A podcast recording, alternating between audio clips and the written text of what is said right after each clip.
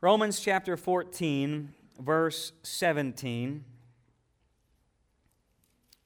For the kingdom of God is not eating and drinking, but everybody say righteousness and peace and joy. Everybody say joy. Joy in the Holy Spirit. How many could use some more joy in the Holy Spirit? Amen. Uh, righteousness, peace, and joy in the Holy Spirit. We are in a series called Real Christianity this month, and we are talking about what does it mean to be authentic Christians in these last days. And we're asking, we've kind of really been asking three questions, and that is number one, what does it mean to be a Christian? What does it really mean to be a Christian? Number two, why do so many people easily leave or fall away from Christianity because of the desires of the flesh? Why is it that so many people in these days are falling away or going back to the old things? And number three, what is the real proof of Christianity to the world at large? What is it that will show them and demonstrate that there is this we're calling the divine life, the Holy Spirit, uh, the born again, alive in Christ uh, encounter, something supernatural happening in our hearts. What does that look like, taste like, smell like, feel like? And do I have it? Do I have uh, uh, a connection with God within? And we've said what Christianity is not. It is not the outer works of religion. It's not the do's and the don'ts, while those are great. It's not the tithing record or the church membership or church attendance or Sunday school teaching or joining a worship team or even preaching. All of those are a part of being a part of a church or family or Christian, but they in themselves are not Christianity. We've said it, it's also not emotion. It's not feeling guilty over my sin. It's not seeing a poor uh, missionary and their sad pictures on screen and, and feeling moved by that. It is not the hype of jumping on pews or running around the church. All those, are, again, are good additions, things that are part of those things may be, but they in themselves are not. And it's also not living like we want to live and thinking we're going to make it to heaven. It's not lavish grace that we can uh, sin abound, you know, uh, that we can just allow ourselves to go however and feel like we want to do what we want to do. It's, those are the knots, but we have said that it is Christ in me. That is the character of Christ in me, that when His Holy Spirit comes in, it's holiness. We've said it's humility, it's purity, it's patience, it's devotion, it's a, a new love for God and love for others, and it's Christ living on the inside, that He and His nature through the Spirit is now doing something within me, and I sense it, I feel it, I, I know that it's not just me anymore in this life, and then we ended last week saying what the benefits of knowing God were. And that God is a God He's worth loving. He, he returns that love in this relationship. He gives you infinite happiness. And we said, you know, if you're married or around a miserable person, you'll probably be, be miserable. But God, because He's always good, He's always powerful, He's always victorious, He's always joyful, that that in turn is a connection rubs off on us. And we, we have a relationship where God makes all things sweet, even in the darkest circumstances, because you are connected to a God of victory and a God of purpose and a God of joy and love. Every confident, every situation you can go through with confidence because God is not just outside of you, He's living on the inside. Somebody say, Amen. Amen. This is Christianity. And, and we're talking tonight about what this divine life does inside of us. I'm just going to give you four words today, or four phrases uh, that you can just apply to your life. And these are not exclusive, they are not all inclusive. Uh, they are just four good things that you can think about about what that connection with God, that divine life on the inside of you should be doing. Okay, number one is this. We'll just get into it tonight. What divine life does in us is number one, it will produce obedience. Obedience.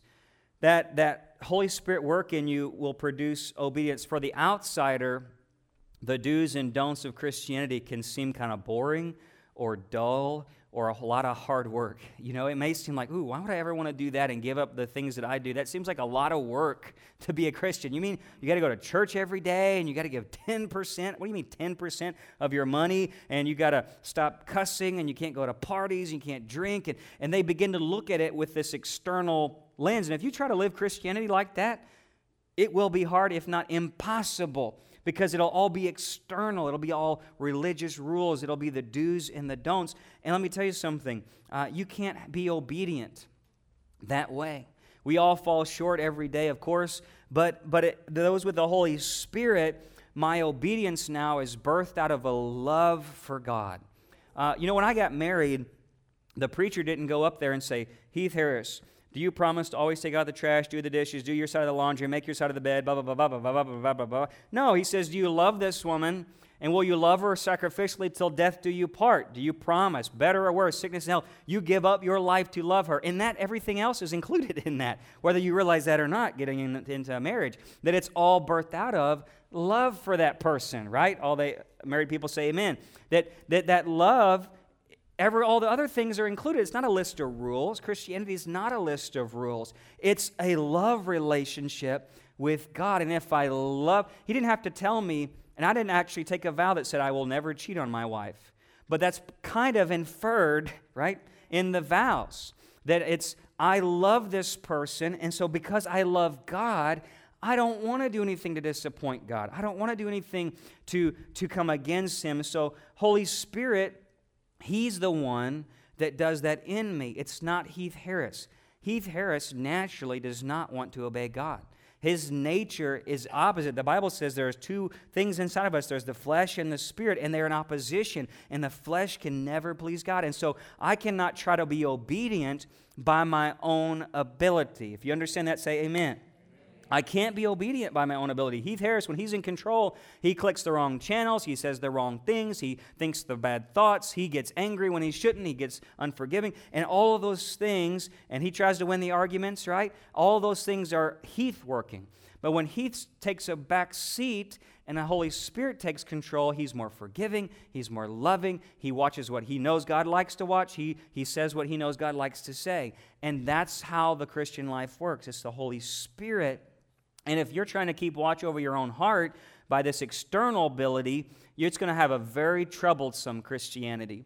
And I think so many people never get this spirit control in our hearts. So they try to live Christianity through works and they find, oh my gosh, I can't do this. It's so hard. And they come in, they try, they cry, they get better, they go down to the altar, and then they go back to where they were. And they come in, they try, they try, they try, and it doesn't happen. They go back to where they were. And it's this ping ponging relationship. But what we need is just to get alone with the Holy Spirit and say, Holy Spirit, I'm surrendering, I'm surrendering, I'm surrendering. And that's the obedience. The divine life inside of you will produce obedience if you let it.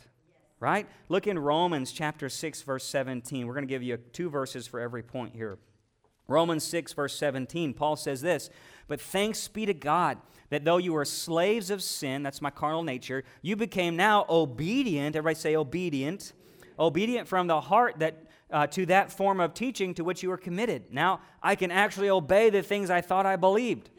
That's what he's saying. He's like, you learned it all, but you couldn't do it all. But now, because of the Holy Spirit, now you're actually obedient to the doctrine you've said you had the whole time, right? And he says, uh, and having been freed from sin, you became a slave of righteousness. Now, with the Holy Spirit in charge of my life, I am committed, I'm obedient from the heart and what does that do in your life? For each of these, I'm going to give you the, the word that is the natural, what we should be, what the divine life is going to produce. Number one, it's going to produce obedience. But here's this the catch to all these is they, it, God just doesn't do good things, He does great things.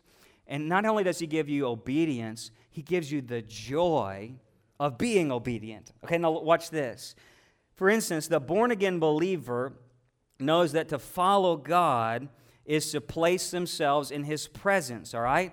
And to, that means I'm going to have fellowship with him. I'm going to commune with him. That means even if I repent, I'm going to delight in repentance because, man, I get this overflow of love. It means that I know that when God begins to work on my heart and change me on the inside, it becomes a sweet thing now. Sacrifice is now joyful because guess what? I get closer to Jesus. I please my Father. And every kid knows what it's like to please mom and dad and when mom and dad says, oh yeah, add a boy, add a girl, you live for that, man. Even if it's cleaning your room. My kid comes and tells me, Daddy, Daddy, come see my room. Ari does this quite often now, and I thank God for it. Come see my room. And she's cleaned her room on her own, or I've told her only one or two times or seven, and it finally gets done. And then we go into her room and clean this. Oh man, I'm so proud of you. That's awesome. Congratulations. And they light up because we love to please and obey our parents when we're in the right nature. And so the, the reward of obedience is joy. It's delight. And when the world looks at it from the natural says, oh man, that's a horrible way to live a life, we're looking at it on the other side saying, my gosh, it's joyful. It's pleasing to obey and follow in line with my Father. And, and so we don't say, here's what we don't do in the Christian life we don't say, man, I really wish I could go out with my friends tonight and do what I used to do. That's not the divine life. It's not, man, I really wish I could still watch those kinds of movies, or I wish I could go do those types of things anymore. Man, I really wish I could party and drink like I used to. You don't have the divine life in you. I'm just going to be honest. Uh, if you do, it's really a dim light right now, and you got to get back in with Jesus because the divine life doesn't want to do those things. Oh, yeah, we struggle. Oh, man, we have that two natures always fighting within us, and we got to give the Holy Spirit the keys to our car. But, but I, I don't sit and meditate and think, oh, man, I wish I could look at pornography again, or oh, I wish I could do this. Sure, we fight temptations, we struggle with that, we war with that. But our desire from within by the Spirit is that I want to please my Father. When I fail Him, I say, Oh God, I'm so sorry. I, I forgive me. Lord, I want to please you. My heart is to please you. And you can be safe and secure. The Bible says there's no fear in love, there's no condemnation in Christ. If your heart is saying, Oh, I'm sorry, and I want to please you, you know you still got it. The fearful thing is when you don't want to please Him anymore then that's when you're checking it, all right? But the joy, there's a joy. So there's obedience, then there's a joy in obedience. Psalms 112, uh, verse 1 says, Praise the Lord, how joyful. Everybody say joyful. How joyful are those who fear the Lord and delight in obeying his commands. How joyful are those who delight in obeying him. There's joy in obedience. Number two is this love for others. Love for others. What the divine life produces in you is obedience. Number two is love for others when the, the Holy Spirit's in us, right, where we naturally think now of, of this whole other world. We begin to care for other people. We begin to act generously. We begin to be happy when other people are prospering. We start to endure more wrongs from our coworkers and our families uh, because there's this, this ability to overlook faults. We start giving up revenge. Why? Because we've experienced His love. You know what? It doesn't matter anymore. All of those petty things just don't matter anymore because there's a heaven, there's a hell, there's a God, there's an eternity. I get it now. I see it. All this other earthly stuff, it don't matter what she says, he says, Facebook says. It doesn't matter. There's just the love of God or there's the pit of hell. That's all there is. And I'm going to be in the love of God. And I'm going to just uh, enjoy my Father's love. There's an abundance of being in His love. And so 1 John 4 16 tells us, We've come to know and have believed in the love of God which God has for us. For God is love, and the one who abides in love is abiding in God, and God abides in him. There, when, when you get the Holy Spirit in you, there should be this natural change that you just like more people. and I'm not a people person by nature, and Heath Harris would avoid a crowd, would avoid being around people. But the more you're with God, the more you, you have to love people. You have to be more patient because He is. He's patiently enduring all kinds of vessels of wrath. The Bible says, prepared for destruction. There's all kinds of things. God, people are cursing Him every day. And he's enduring it all. And how can I not endure somebody who just cuts me off at the red light and, and, and not give him the bird, right? We'll pray about all that later, I guess. But but that's that's we have to it's just it's the nature of god is in you now and so you're more forgiving more more loving more kind and guess what happens because God's just not good. He's great. He's not just giving you love and a better attitude, He gives you the joy that comes from a loving attitude. So, watch this. So, it's not just love for others, it's a delight, a joy in loving others. So, for instance, God's love begins to satisfy your soul. When you're not in this love relationship with God, guess what happens? Your, your life gets unsettled.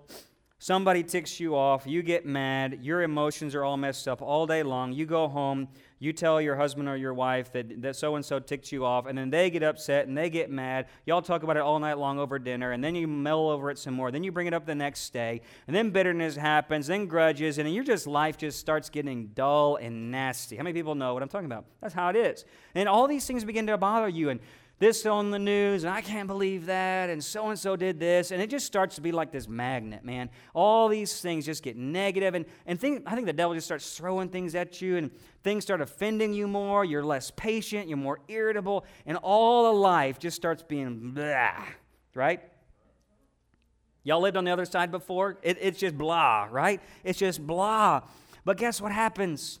I can give up the malice and the hatred and the envy. God puts your Holy Spirit in you, and He's a gentle spirit. He's a sweet spirit. And inwardly, guess what happens? Things stop agitating you so much. You start thinking about the goodness of God. You think about a godly wisdom that's in control of the world, the sovereignty and the goodness of God.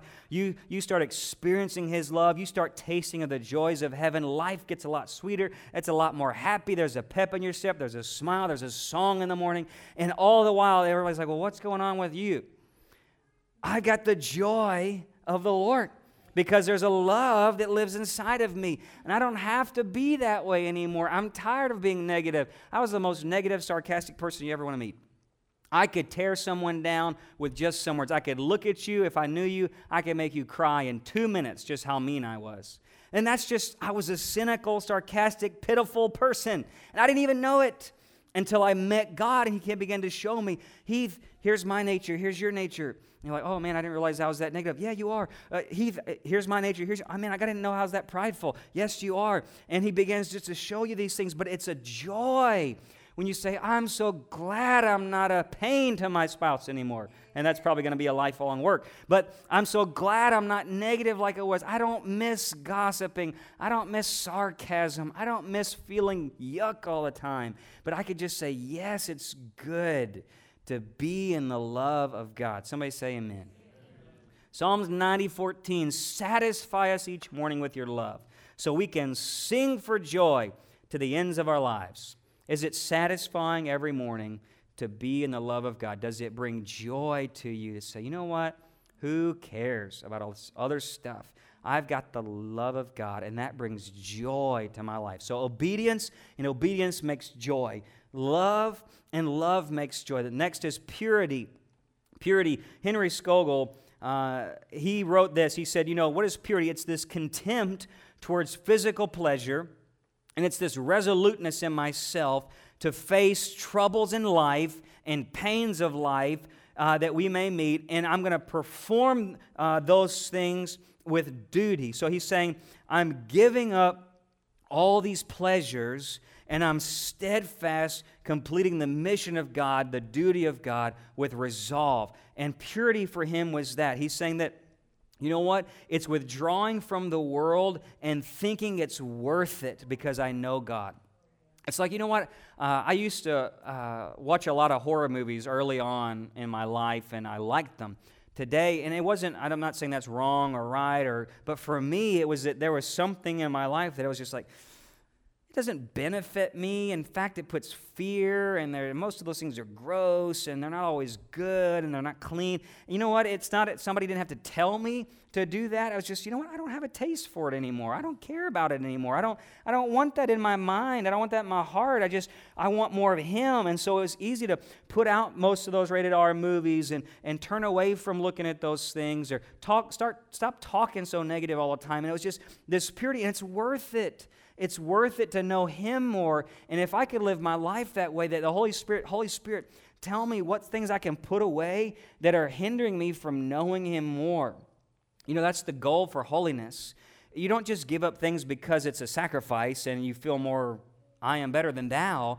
You give up things to because the Holy Spirit's drawing you closer to Him. You know, I want to I want to worship more. I want to pre, uh, pray more. I want to draw deeper into Him. And it's not for the sake of giving things up. It's for the sake of this intimate communion. And and I I I struggle with this as a pastor to tell people the do's and the don'ts. I know what worked for me in my life, and I could tell you give up rated R movies, stop going to do this, don't drink, don't do this, don't do that, da, da, da, da. We can make a whole list of rules, but the Holy Spirit's got to do it in your life. I'm not your police. I'm not the, the Holy Spirit cop to tell you what's right and wrong. If you got the divine life, the Holy Spirit inside of you, He's going to tell you, don't do that. Okay? He's going to show you what to give up. I mean, obviously, there's some common sense stuff out there. But he says you're a, you're a slave to righteousness now. Holiness is this character of God that you've touched him. And the word holiness actually means set apart for a purpose. And I, I tell our young people, it's not about thinking about all the don'ts, it's thinking about all the do's. It's thinking about the purpose God has for you in your life, a calling He has for you. If you would run headfirst into that calling, all the other don'ts are going to take care of themselves because God's got a lot of good do's He wants for you. Amen? Go for the do's. 2 Corinthians 6 5. We've been beaten, put in prison, faced angry mobs, worked into exhaustion, endured sleepless nights, gone without food.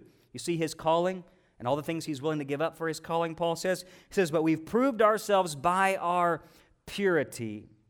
We've proved ourselves by our purity, by our understanding, our patience, our kindness, by the Holy Spirit within us, and our sincere love. He's willing to endure all kinds of junk and bad stuff for the sake of an upward calling. He's focused on knowing Him more. He says, If by any means I can attain that resurrection, if I can just beheld what Christ has beheld in me, if there's something it's drawing me closer to Him, and everything else, Paul says in Philippians, I'm counting it as rubbish. All my doctorate dissertations, all of his pedigrees, all the good things he's done, even the churches he's planted, even all the things, good things he's done for Christ, I'd give it all up in heart if I just can get a hold of Him, if I can just know Him, and the divine life inside of you, the Holy Spirit inside of you, is going to draw you that way. If you are stagnant and still, be sure the Holy Spirit is being stifled out. There should be something, this, this yearning, this pull from the inside, and it's very hard to keep that going. I'll just be honest. As a Christian, it's easy to turn the TV on, forget my Bible, forget my praying, miss a few church services, for, let my attitude slip, get in more arguments, not say I'm sorry, and all that, and just life begins to get a little bit more yuck. But if I could just say, you know what, God, I'll say I'm wrong, I'll forgive, I'll turn off the TV, I'll stop watching that, I'll stop saying that. I've just got, I just, there's something I got to do. I've got to know you more. And I pray that's the call of your life. There's a yearning there because there's a delight in that. With purity comes pleasure, with purity, everything that defiles your soul, eh, that was disturbing your life, that was stinging you, all the lusts that were controlling the health of your body and your mind. You know, there was things that were warring against you before. All those things were pulling you down. But when you get rid of all of that and all these vain earthly pursuits, when your mind's set on God and some greater things, man, you're not troubled. It's for instance like this. It's like there was a hunger in your life before and the more you tried to feed it, you just felt more empty. And there was a thirst in your soul for more before, but the more you tried to fill it and drink it, it just kept and the, the thirst was never quenched. And there was a, a, a, desire for pleasure and entertainment before, but the more you watched TV, the more you tried all those things, the more the drugs, the alcohol, the sex, all that stuff, the more you tried all those things, it never satisfied, it never gave you rest, never gave you peace, never gave you love or hope. But when you begin to hunger and thirst for righteousness, you actually start to get filled. Somebody say amen. When you begin to hunger and thirst for His things, you find there's good things when you taste and see the Lord Lord is good. Amen. It's, it, there's something there that He satisfies. And what does that do to your soul? It brings joy. Amen. You're getting it. There's obedience, and obedience produces joy, and there's love, and love produces joy. When I find true purity in my heart, man, it produces joy because I'm satisfied. And Psalms 24 says, Who can go to the hill of the Lord? Who can get closer to God? Who can stand in his holy place? It's the person who's got clean hands and a pure heart. A pure heart allows you to get access into the presence of God. And he ends it, he says, and he shall receive a blessing from the Lord. Purity produces joy. Now, lastly, is this humility. We're going to go to prayer. Humility is this it's, uh, and I, am just going to kind of quote what, what Henry Scougal says because I like what he says. He's, it says, humility seems inferior to these non born again, unregenerated people, right? It's foolish. But here's what he says Yet to those who are born again, it's noble.